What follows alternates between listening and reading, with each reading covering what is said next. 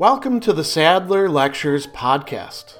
Responding to popular demand, I'm converting my philosophy videos into sound files you can listen to anywhere you can take an MP3. If you like what you hear and want to support my work, go to patreon.com slash sadler. I hope you enjoy this lecture.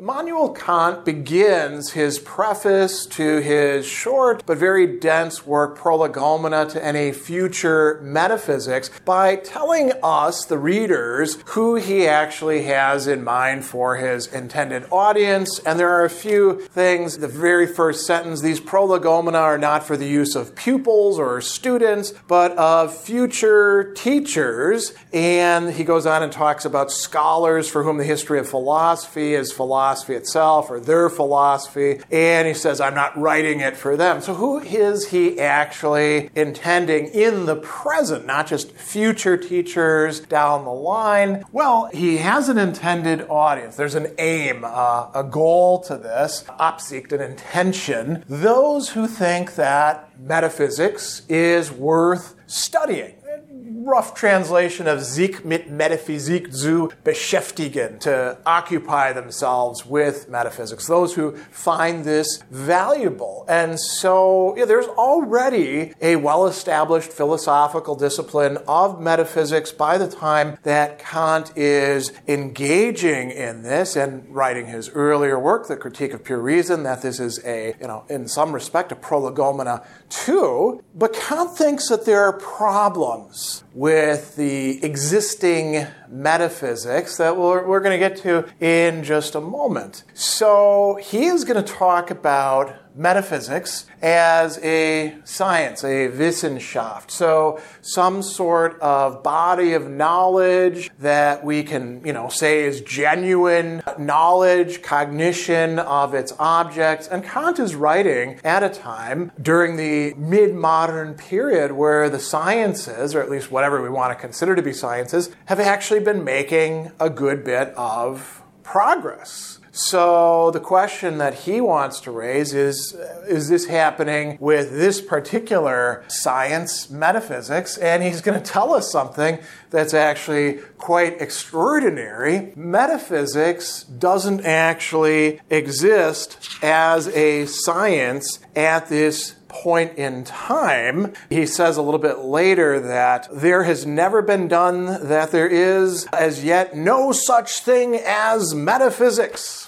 So, if we understand metaphysics to be things that are in, in books of metaphysics or taught in metaphysics classes or ideas that people have in their head, sure, there's, there's metaphysics. There's plenty of it. None of that is genuine metaphysics as a real science, however. So, Kant is criticizing the metaphysics that is presented as being here in his time and previous times as well, the history of philosophy. He does say, though, that the human mind, or specifically reason, Vernunft, demands that metaphysics be developed, exist, right? He says uh, it can never cease to be in demand, needed, desired. Why? Because, he says, the interests of human reason in general are intimately interwoven with it. So, why does a non scientific mishmash discipline of metaphysics exist? Because we can't do without it, and people using human reason have been developing theories and ideas and throwing them around for really millennia. Now,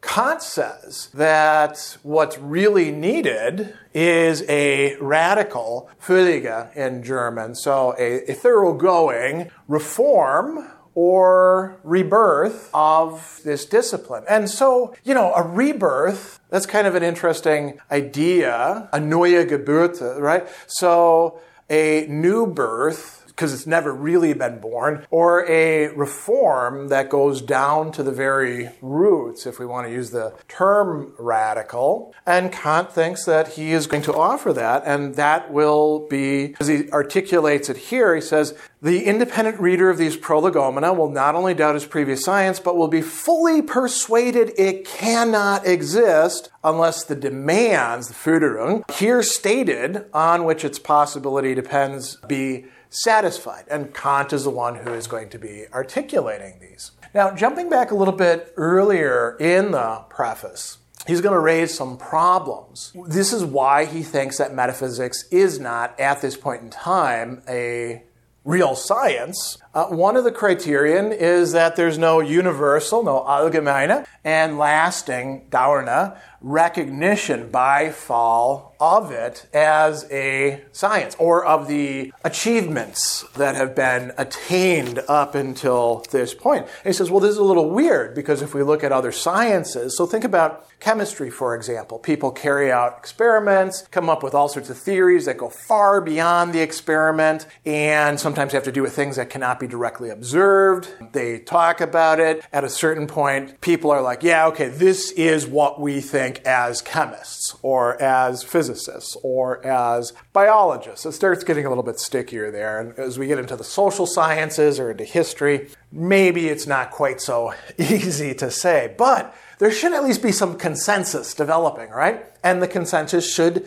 stick, so to speak. And Kant says, look at metaphysics. That hasn't happened. So, what's the deal there? He says all the other sciences make advances, fortrückt, right? They proceed from one problem, one issue to another, and what they leave behind is viewed as secure, as having been established. Whereas with metaphysics, everybody's doing their own thing, so to speak, or they're following along somebody else's path. And he says, whether we demonstrate our knowledge or our ignorance in this field, we must come once and for all to a definite conclusion respecting the nature of this so called science, which cannot possibly remain on its present footing. It seems ridiculous, laughable, right? That all these other sciences are advancing, and this one that pretends to be wisdom incarnate, uh, we should constantly move around the same spot without gaining a single step. And this leads to people being rather leery of engaging in metaphysics. They're like, yeah, I don't know about that. Maybe you, you people who aren't good at the other sciences do this.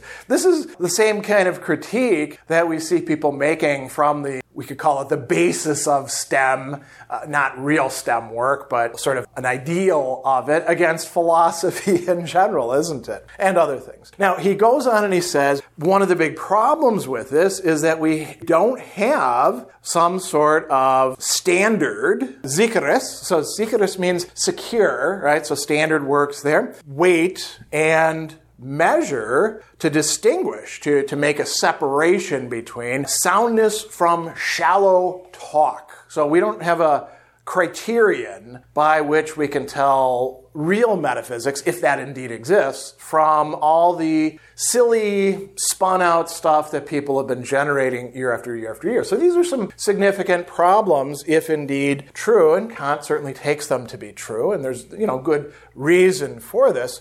So what does this lead us to? Well, Kant not only has a set of problems, but he has what he would like to offer us as a solution.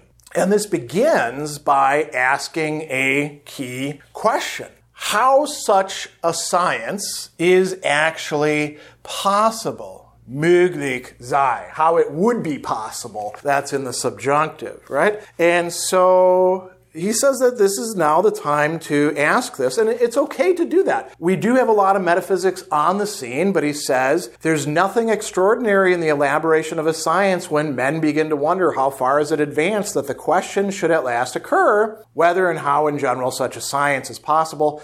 Human reason so delights in constructions that it has several times built up a tower and then raised it destroyed it, pulled it down, to examine the nature of the foundation. It's never too late to become reasonable and wise. But it's going to be a little bit difficult because there's already people doing metaphysics out there, and they are not going to like this, he says. He says, This raises doubts, and a doubt offends the man whose entire goods may consist in this supposed jewel. So you must expect opposition from all sides. That's what Kant, in fact, expects. But he says that this question, whether a science be possible, presupposes or sets out a doubt, a zweifel, a wavering between alternatives about, now notice this term, it's actuality, it's Wirklichkeit. Is the stuff that's out there as metaphysics presenting itself actually, in reality, wirklich, metaphysics or not? Does it meet up with its promise? Does it fulfill it's what it is actually proffering to people a, knowledge of reality. Kant is saying, no, it hasn't done that. We need to ask a fundamental question, and in doing so, we actually make a path for a future metaphysics that would, in fact, be adequate, that should command universal and lasting recognition. So that is where the prolegomena begins in the very early pages of the preface, setting a stage for us, setting a central problem for the rest of the work. Special thanks to all of my Patreon supporters for making this podcast possible. You can find me on Twitter at Philosopher70, on YouTube at the Gregory B. Sadler channel, and on Facebook on the Gregory B. Sadler page. Once again, to support my work, go to patreon.com slash sadler. Above all, keep studying these great philosophical works.